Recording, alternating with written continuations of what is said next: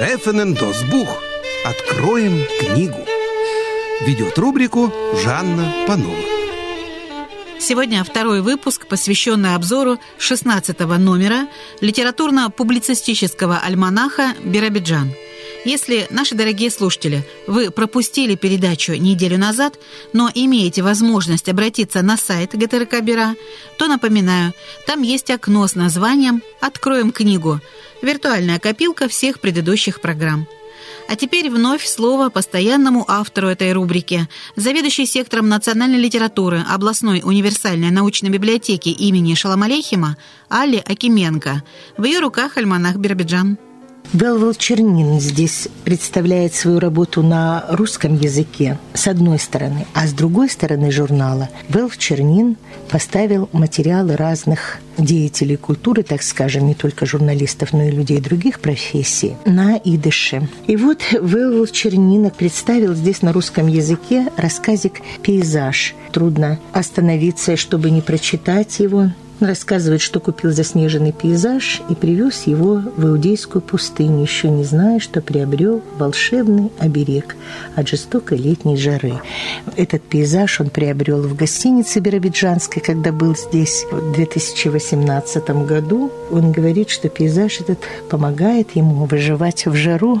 Он его возит с собой в машине, и когда посмотрит на заснеженную равнину биробиджанскую, ему становится легче. Что ж, а мы, жители еврейской автономной области, сейчас такую картину зимнюю видим за окном и можем прогуляться по обновленным после выпавшего на этой неделе снега улицам и дорожкам. Но не будем отвлекаться. У Аллы Николаевны еще много имен, которые она хочет назвать, а публикации этих литераторов есть в «Лемонахе». Профессор Мичиганского университета Михаил Крутиков по праву считается одним из ведущих специалистов по литературе на языке идыша в мире. Он родился в 1957 году в Москве.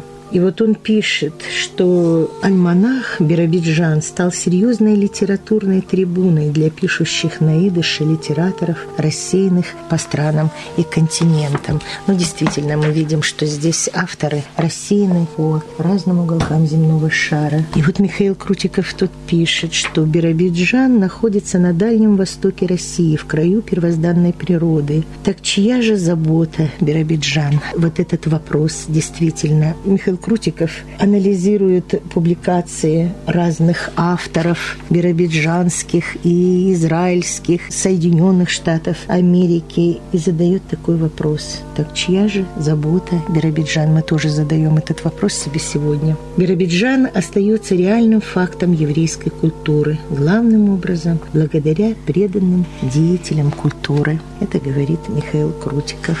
Довбер Керлер, профессор университета Блумингтон в Индиане, родился в 1958 году в Москве в семье еврейского поэта Иосифа Керлера, воспоминания которого о Биробиджане публикуются в этом же выпуске «Альманаха». Под псевдонимом Борис Карлов публикует стихи на идыше, в том числе в прошлогоднем выпуске «Альманаха Биробиджан». Он автор шести поэтических сборников. Важную фразу, которую мне хочется озвучить. Поезд идыша, живого и сочного, пойдет дальше, и никакой пепел, сыплющийся сверху, никакие снега и вьюги не остановят его. Вот такой вывод делает Борис Карлов или Довбер Керлер, читая «Альманах Биробиджан». Вот так зимние образы сегодня в нашей программе вновь повторяются, упоминаемые уже другими авторами. И еще в 16 номере альманаха «Биробиджан» опубликована краткая антология русскоязычной поэзии евреев о времени, которое мы часто называем фрагментом стихотворной строки «Сороковые, роковые», а раздел посвящен 80-летию начала Великой Отечественной войны, памятной дате 2021 года издания этого выпуска. Вера Имбер открывает список авторов. Павел Антокольский, Илья Сельвинский, Михаил Светлов, Иосиф Уткин, Джек Алтаузен, Елена Ширман, Александр Гитович, Семен Липкин, Владимир Лившиц, Савелий Гринберг, Маргарита Алигер, Михаил Матусовский, Давид Коневский, Марк Соболь, Павел Винтман, Борис Слуцкий, Давид Самойлов, Наум Гребнев, Юрий Левитанский, Александр Межеров, Вадим Сидур – Юлий Даниэль, Яков Козловский, Ион Диген. Эти авторы, их стихи в этой краткой антологии на страницах альманаха. Ну вот в рубрике «Наследие еврейской автономной области» опубликован отрывок из воспоминаний большого еврейского поэта Иосифа Керлера о его поездке в Биробиджан в 1947 году. Это не просто свидетельство очевидца, но драматическое описание одного из переломных моментов в истории еврейской автономной области. Это был тот момент, когда был потерян последний шанс на превращение Биробиджана в настоящую еврейскую страну. Молодой тогда поэт Иосиф Керлер, только что вернувшийся с фронта, сопровождал эшелон еврейских переселенцев в Биробиджан вместе со знаменитым и пожилым еврейским прозаиком Дарнистером. Через пару лет после того, как закончилась биробиджанская глава в их жизнях, оба они были арестованы, так же, как и почти все деятели еврейской культуры в СССР.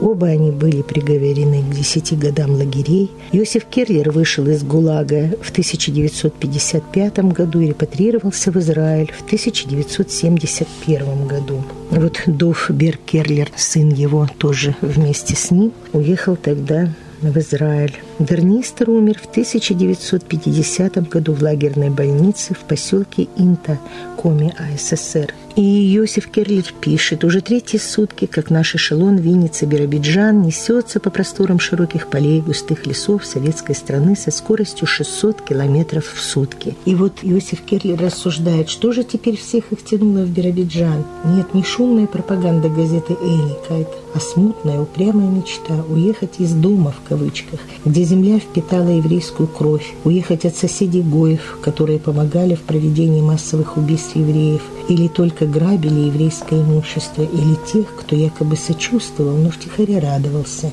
избавиться от вечной ненависти, быть среди евреев. В этом номере «Альманаха» опубликованы материалы Елены Марундик, которая нам хорошо знакома, и по публикациям в газете «Биробиджан Эрштерн», и по двум книгам, которые она выпустила недавно. «Легендарная и забытая» – так называется ее статья в этом номере журнала. В середине 1990-х годов, пишет Елена Марундик, в Хабаровске произошло весьма знаменательное событие. В город с публичным выступлением приехал видный раввин Адин Штейнзальц. И я, никогда до этого не видевшая раввинов, ни большого, ни малого рангов, не могла пропустить эту встречу. Реби поражал аудиторию своей эрудицией, свободным переходом с одного языка на второй, третий. Но больше всего мне запомнилось его наставление. Чтобы научиться писать, нужно начать с буквы буквы «А». В жизни каждого человека была возможность убедиться в этой житейской мудрости. Всякое дело начинается с малого. Всегда важно решиться сделать первый шаг. Но говорят, что один Штейнзальц по каким-то причинам в Биробиджан не заехал. Встреча была только в Хабаровске. Татьяна Брехова, известный журналист в Биробиджане. Несколько книг у нее выпущено, она знакома читателям, и ее симпатичные работы приятно читать. Здесь она публикует под счастливой звездой материал об Илье Перлове. Она пишет, Илья Перлов в полной мере был человеком своего времени. Многое в его жизни обусловлено внешними обстоятельствами, историческими событиями, участником которых он не мог не стать. Материал интересный, и я рекомендую нашим слушателям его прочитать. А теперь о публикациях на идише в альманахе «Биробиджан». Надо отдать должное нашему доктору Велву Чернину, который отвечал за этот раздел на идыше. Он его сформировал. Вот здесь опять Татьяна Брехова. Велв Чернин перевел ее работу на еврейский язык. Здесь Борис Карлов тоже на еврейском языке. Юль Матвеев, наш уважаемый корейский автор Роман Хе, переведенный на язык идыш Велвом Черниным. Павел Толстогузов, его работы переведены на еврейский. Феликс Хаймович, Иванович, ну, он сам носитель языка. Александра Драбкина тоже был Чернин. Перевел я, была удивлена. Мне казалось, что Александр и сам может писать по-еврейски. Как-то я видела им подписанную книгу. Велф Чернин перевел его русский текст. Владислав Цап тоже. Я думаю, что он владеет языком. Просто почему-то эти ребята боятся писать по-еврейски. Хотя, я думаю, если бы они постарались, то смогли бы самостоятельно сделать свою работу на языке. Ну и Велф Чернин свою работу работу здесь выставил. И еще Николай Бородулин, США. Известный человек в Биробиджане. Он жил в Биробиджане, он написал учебник языка на идыш. И вот в этой замечательной компании мне посчастливилось оказаться. Вот ваша покорная слуга здесь представила свой материал на идыш. Хотя не я сама его представила, признаюсь вам по секрету. Это Велф Чернин проводил курсы онлайн на идыш. Одной из моих домашних работ был рассказ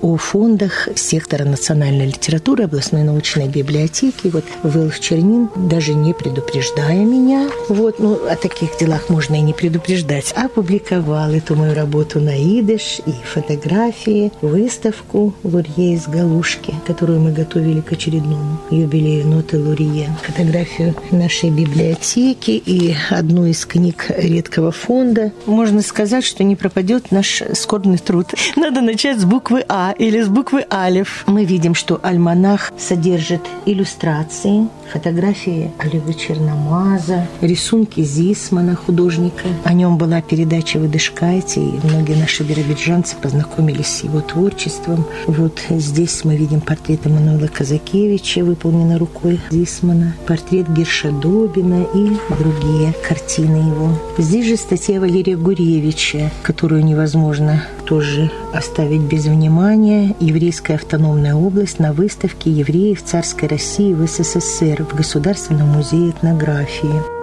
Завершается обзор 16-го выпуска литературно-публицистического альманаха «Биробиджан».